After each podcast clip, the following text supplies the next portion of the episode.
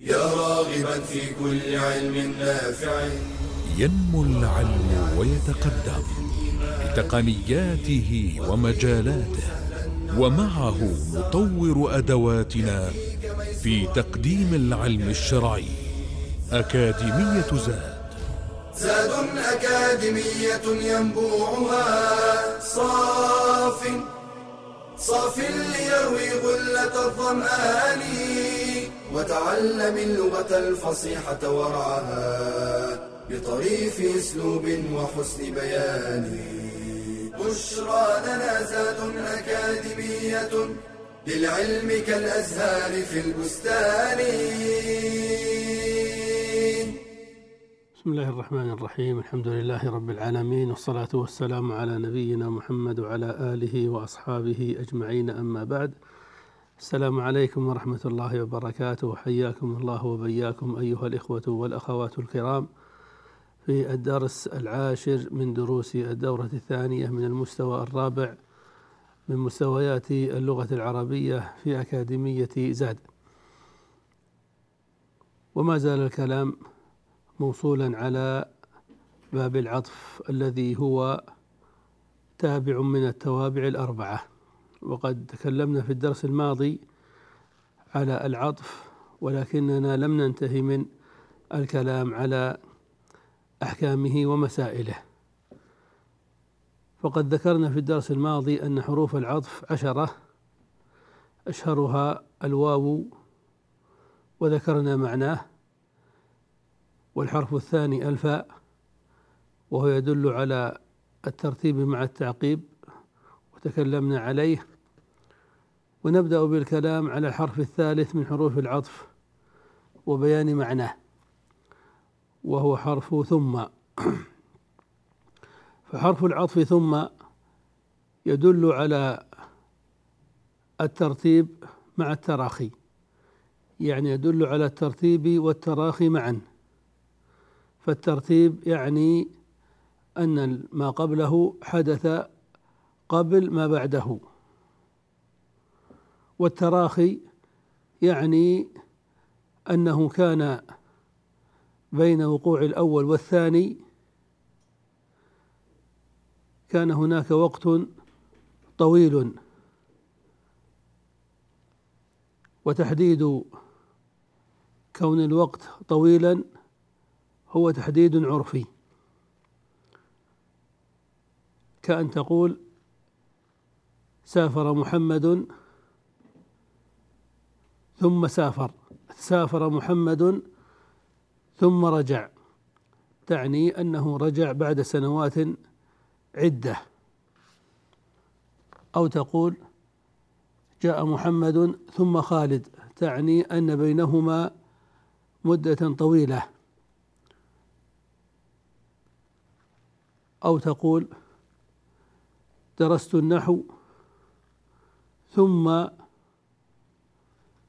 الصرف أي أن بينهما مدة طويلة بين دراستك النحو ودراستك الصرف وهكذا. فثم تدل على هذا المعنى الدقيق وهو الدلالة على الترتيب وفي الوقت نفسه تدل على التراخي والمهلة. ومن ذلك قوله سبحانه وتعالى والله خلقكم من تراب ثم من نطفة فخلق أبانا آدم عليه السلام من تراب ونحن من ذريته ثم بعد ذلك صار الولد يأتي من نطفة أبيه وكان بين هذا وهذا وقت طويل في العرف. ولهذا استعمل حرف العطف ثم. فبان من ذلك أن حرف العطف الواو لا يدل على ترتيب وإنما يدل على مطلق التشريك. وأما الفاء وثم فإنهما يدلان على الترتيب. إلا أن الفاء بلا مهلة وثم بمهلة. فصارت هذه الحروف الثلاثة قادرة على أداء هذه المعاني. وصار العربي في فسحة من أمره وصار قادرا على التعبير الدقيق والأخذ بالبلاغة في كلامه حيث يبين المعنى الذي يريد بدقة فإذا كان قاصدا إلى بيان أن محمدا وخالدا قد فعل هذا الفعل ولا يعنيه أن يبين أن أحدهما كان قبل الآخر وإنما الذي يعنيه ويقصد إليه أنهما فعل الفعل هذا الذي يهمه ولا يهمه من الذي فعل هذا أولا ومن فعله ثانيا. ولا يهمه أن يخبرنا بذلك يعني أن أحدهما فعل الفعل قبل صاحبه. ونحن أيضا لا يهمنا أن نعرف من فعله أولا. فحينئذ يستعمل العربي حرف الواو. فيقول جاء محمد وخالد. كأن تقول لابنك مثلا من حضر من الضيوف؟ وأنت الذي يهمك أن تعرف كم واحد حضر من الضيوف. ولا يهمك أن تعرف من حضر أولا ومن حضر ثانيا. فيقول لك حضر محمد وخالد. كأنه قال لك حضر اثنان. ولا يعنيه وأنت أيضا لا يعنيك أن تعرف من حضر منهما أولا. أما إذا كنت تعني وتقصد وتريد أن تبين من حضر أولا ومن حضر ثانيا أو أن المتكلم يريد منك أن يعرف هذا الأمر فحينئذ لا تستعمل الواو وإنما تستعمل الفاء أو ثم على حسب المعنى الدقيق في الترتيب. فإن كان بينهما مهلة تقول ثم وإن لم يكن بينهما مهلة طويلة تستعمل الفاء. فمثلا إذا كان هناك مثلا مكافأة تترتب على وقت المجيء فحينئذ تبين الترتيب. فتقول جاء محمد فخالد أو جاء محمد ثم خالد. فحينئذ يعرف من جاء أولا ومن جاء ثانيا. وهكذا يستعمل العربي من الألفاظ ما يدل على المعاني التي تناسب الحال. فلهذا عرف أهل البلاغة البلاغة بقولهم البلاغة مطابقة الكلام لمقتضى الحال أن يكون الكلام مطابقا لمقتضى الحال. ولا يكفي أن يكون الكلام موصلا للمعنى الإجمالي فقط فهذا قد يستعمله عامة الناس وغير البلغاء أو غير العارفين باللغة. وأما البليغ الفصيح فإنه لا يكتفي بذلك بل يدقق في اللغة حتى تكون ألفاظه دالة على معانيه الدقيقة المطابقة لمقتضى الحال. ومن تأمل في الكلام الفصيح وفي قمته القرآن الكريم وجد مراعاة ذلك سواء في حروف العطف أو في غيرها. فاستعمل الواو عندما لا تكون هناك أهمية لمعرفة الترتيب وإنما المراد إسناد الفعل إلى المعطوف المعطوف عليه. وأما إذا كان الترتيب مقصودا ويريد أن يخبرك بالأول منهما والثاني فإنه يستعمل الفاء أو ثم. ويبقى لنا الحرف الرابع وهو أو ونتكلم عليه بإذن الله تعالى بعد هذا الفاصل. فانتظرونا. بشرى لنا أكاديمية للعلم كالأزهار في البستان.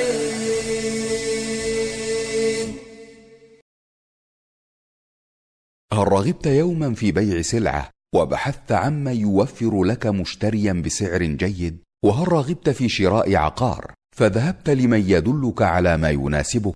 هذه هي حقيقة السمسرة وعمل السمسار حلال والأجرة عليه مباحة ويجب أن يكون السمسار ناصحا. فيدل صاحب السلعة على أفضل مشتر ويدل المشتري على أفضل سلعة.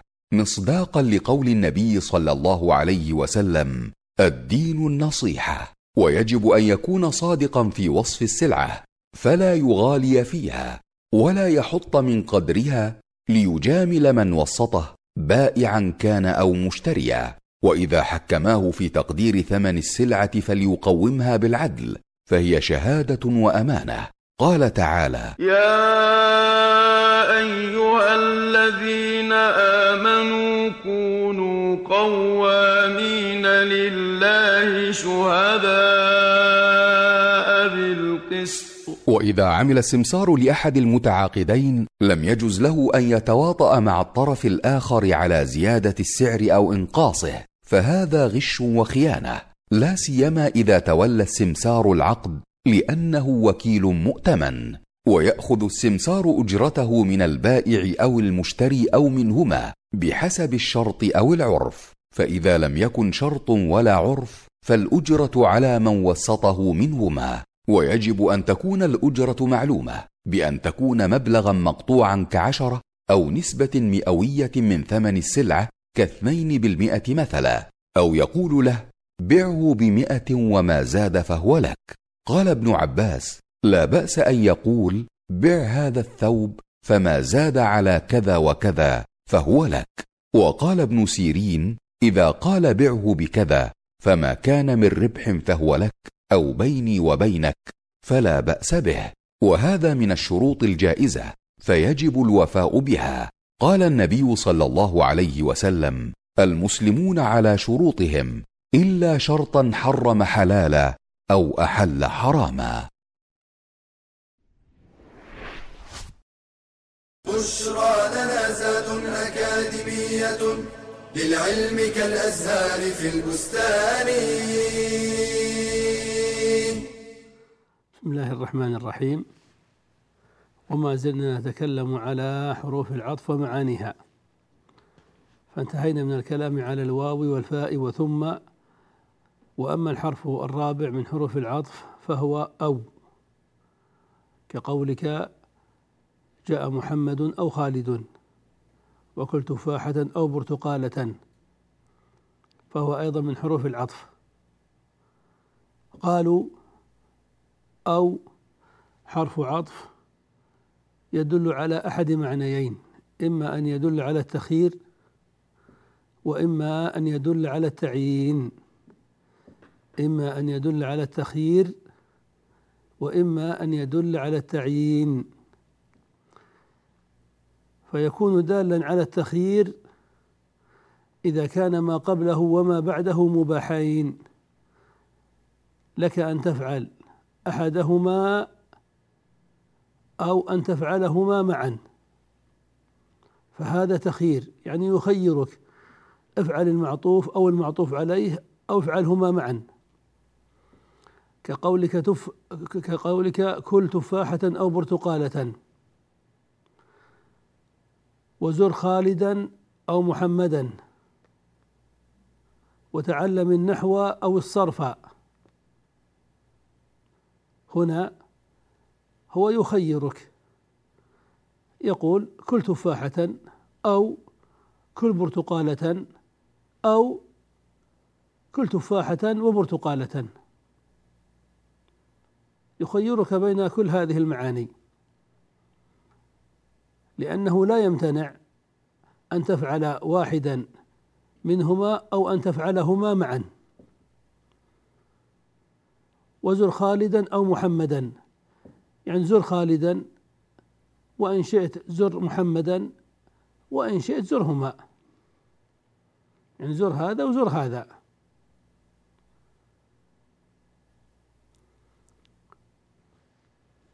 وكذلك في قولك تعلم النحو أو الصرف.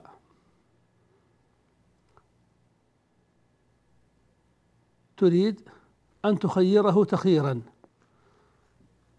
تعلم الأول أو تعلم الثاني أو تعلم الأول والثاني معا. لأنه لا يمتنع أن تفعل أحدهما أو أن تفعلهما. هذا هو معنى أو إذا كانت للتخير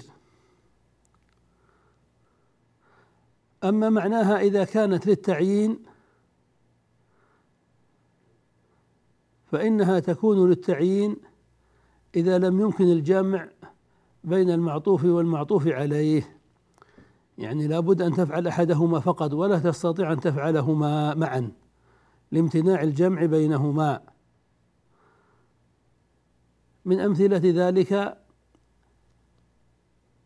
قولك تزوج هندا أو أختها. تزوج هندا أو أختها. يعني تزوج هندا أو تزوج أخت هند. لكن ما تستطيع أن تتزوجهما معا لامتناع الجمع بين الأخت بين بين المرأة واختها. وكذلك قولك سجل في كلية اللغة أو كلية الشريعة. لا تستطيع أن تسجل فيهما في وقت واحد ولكن المراد سجل في الأولى أو سجل في الثانية. إذا فنقول إن أو إما أن تكون للتخيير إذا أمكن أن تفعل أحد المعطوف أو المعطوف عليه أو أن تفعلهما معا وللتعيين إذا امتنع الجمع بينهما. فهذه أشهر حروف العطف وهي الواو والفاء وثم وأو وهناك حروف عطف أخرى غيرها وإن كانت أقل منها في الاستعمال. منها مثلا لا النافية كقولك جاء محمد لا خالد. فجاء محمد لا خالد. هذه لا النافية هذا معناها. وأما من حيث لفظها يعني عملها اللفظي هي حرف عطف. جعلت ما بعدها مثل ما قبلها في الإعراب. فتقول جاء محمد لا خالد. ورأيت محمدا لا خالدا. وسلمت على محمد لا خالد. فما بعدها تقول معطوف على ما قبلها مرفوع أو منصوب أو مجرور مثله. طيب وأما لا هذا حرف العطف ما معناه؟ واضح أن معناه النفي.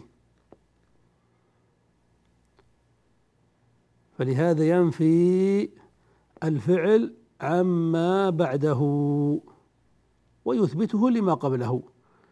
جاء محمد لا خالد. نفى الفعل وهو المجيء عما بعده وهو خالد وأثبته لما قبله وهو محمد. جاء محمد لا خالد. وعكس لا لكن وبل. فلكن وبل عكس لا النافية. وهما أيضا يستعملان حرفي عطف. ولكنهما يثبت يثبتان الفعل لما بعدهما وينفيانه عما قبلهما. فتقول ما جاء محمد لكن خالد. وما جاء محمد بل خالد.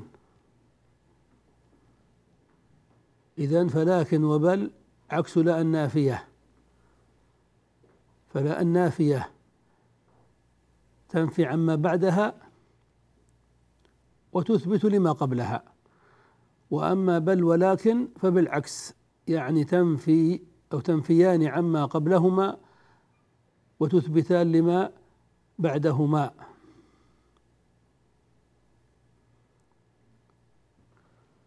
ومن حروف العطف أيضا أم.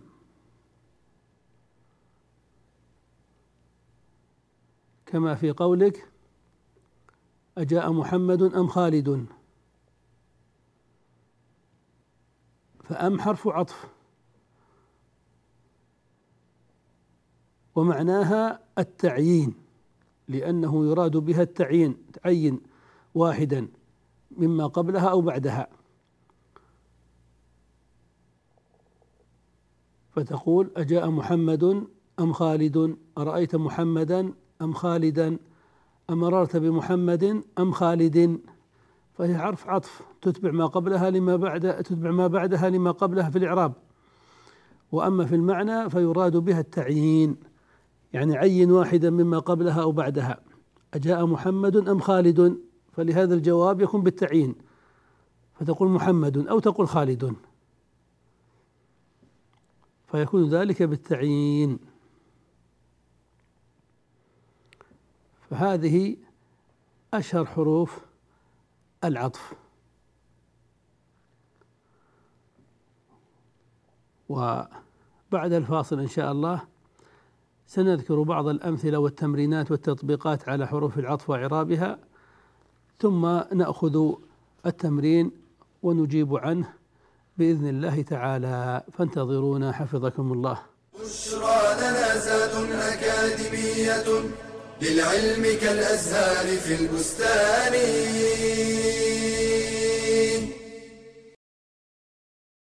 نعم الله علينا كثيرة جدا. لا نستطيع لها حصرا ولا نطيق لها شكرا إلا أن يوفقنا الله لذلك.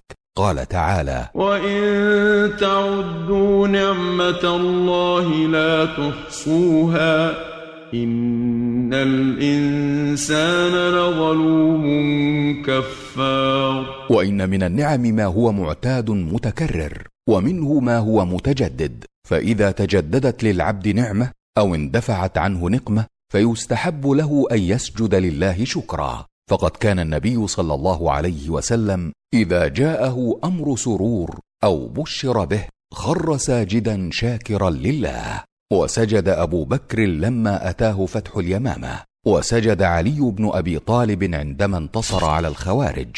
وسجد كعب بن مالك لما جاءته البشرى بتوبة الله عليه. وليس له حكم الصلاة فلا يشترط له طهارة ولا غيرها من شروط الصلاة. بل يسجد ويقوم بلا تكبير ولا تشهد ولا تسليم ويقول في سجود الشكر سبحان ربي الأعلى ثلاثا أو أكثر ويدعو بما شاء كما يفعل في سجود الصلاة فاحرص على شكر الله على نعمه وتعبد لله بذلك فإنما تحفظ النعمة بالشكر. قال تعالى وإذ تأذن ربكم لئن شكرتم لأزيدنكم ولئن كفرتم إن عذابي لشديد. بشرى لنا زاد أكاديمية للعلم كالأزهار في البستان. بسم الله الرحمن الرحيم. الآن نكمل الكلام على العطف هذا الأسلوب بأخذ بعض النماذج الإعرابية ونلخص الكلام عليه ثم نأخذ إجابة للتمرينات التي في آخره. فمن الأمثلة على حروف العطف قولنا زرعت القمح ثم حصدته. ونعرب هذا المثال كاملا فنقول زرعت زرع فعل ماض وتاء المتكلم فاعل. القمح مفعول به منصوب. ثم حرف عطف وحروف العطف كلها حروف. فلهذا تعرب إعراب الحروف. فنقول في حرف عطف مبني على الفتح لا محل له من الإعراب. حصدته. حصد فعل ماض مبني على الفتح لا محل له من الإعراب. وتاء المتكلم في حصدته فاعل. فاعل في محل رفع مبني على الضم. والها في حصدته مفعول به. يعود إلى القمح. في محل ناصب مبني على الضم. والجملة الفعلية من حصدته الفعل والفاعل مفعول به معطوفة على الجملة الفعلية السابقة زرعت القمح. زرعت القمح ثم حصدته. ومن هذا نعرف فائدة في باب العاطف أن العاطف كما يكون في المفردات قد يكون في الجمل. فكونه في المفردات كقولك جاء محمد وخالد. ورأيت محمدا فخالدا. وكل تفاحة أو برتقالة. عطفت مفردا على مفرد. وأما كونه في الجمل فإذا دخل حرف العطف على جملة فعلية فعل فاعل أو اسمية مبتدأ وخبر. فإنه حينئذ يكون من عطف الجمل. كقولك محمد مسافر وخالد مقيم. فمحمد مسافر جملة اسمية مبتدأ وخبر. وخالد مقيم جملة اسمية مبتدأ وخبر. والجملة الثانية خالد مقيم معطوفة بالواو على الجملة الأولى. فهذه جملة اسمية عطفت على جملة اسمية. وقولنا سافر محمد وأقام خالد. فسافر محمد جملة فعلية فعل وفاعل وأقام محمد جملة فعلية فعل وفاعل. وعرفنا الجملة الثانية أقام أقام خالد بالواو على الجملة الأولى. وهكذا. فهذه فائدة في باب العطف. ومن عطف الجمل أيضا المثال الآخر وهو دخل الفتى الجامعة الجامعة ثم تخرج. دخل الفتى الجامعة ثم تخرج. فدخل فعل ماض مبني على الفتح لا محل له من الإعراب والفتى فاعل مرفوع وعلامة رفعه الضمة المقدرة منع من ظهورها التعذر لأنه اسم مقصور. والجامعة مفعول به منصوب علامة نصبه الفتحة وثم حرف عطف مبني على الفتح لا محل له من الإعراب وتخرج فعل ماض مبني على الفتح وفاعله مستتر بعده أي تخرج هو والجملة الفعلية من الفعل والفاعل تخرج هو معطوفة على الجملة السابقة دخل الفتى الجامعة.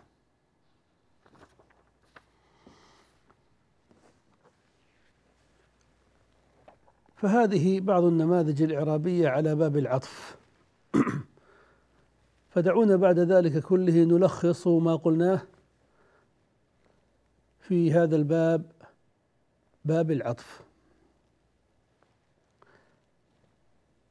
من التوابع المعطوف. ما المراد بالمعطوف؟ المعطوف هو لفظ يتبع لفظا آخر بواسطة حرف من حروف العطف. تابع يتبع متبوعا سابقا بحرف عطف. حرف حروف العطف لا تكون إلا في هذا النوع من التوابع. طيب أسلوب حرف العطف أو أسلوب العطف. أسلوب العطف يتكون من ثلاثة أركان. ما هي؟ الركن الأول المعطوف عليه والثاني حرف العطف والثالث المعطوف. أما المعطوف عليه فيعرب بحسب موقعه في الجملة وأما حروف العطف فهي عشرة وأما المعطوف فإنه يتبع المعطوف عليه في الإعراب رفعا ونصبا وجرا. وأما النشاط تمرين وإجابته فالسؤال الأول يقول ضع معطوفا مناسبا بعد حروف العطف المذكورة في الأمثلة الآتية. المثال الأول سافرت يوم الخميس ويوم الجمعة. فيوم الجمعة معطوف على يوم الخميس. طبعا في الإعراب نقول يوم هذا ظرف زمان منصوب علامة نصب الفتحة وهو مضاف الخميس مضاف إليه مجرور وعلامة جره الكسرة. والواو حرف عطف. ويوم الجمعة يوم هذا معطوف على يوم. يعني معطوف على الظرف فهو منصوب مثله وعلامة نصب الفتحة وهو مضاف والجمعة مضاف إليه. فهذه أشياء معروفة ومكرورة فلهذا يتساهل فيها المعربون ويقولون يوم الجمعة معطوف على يوم الخميس.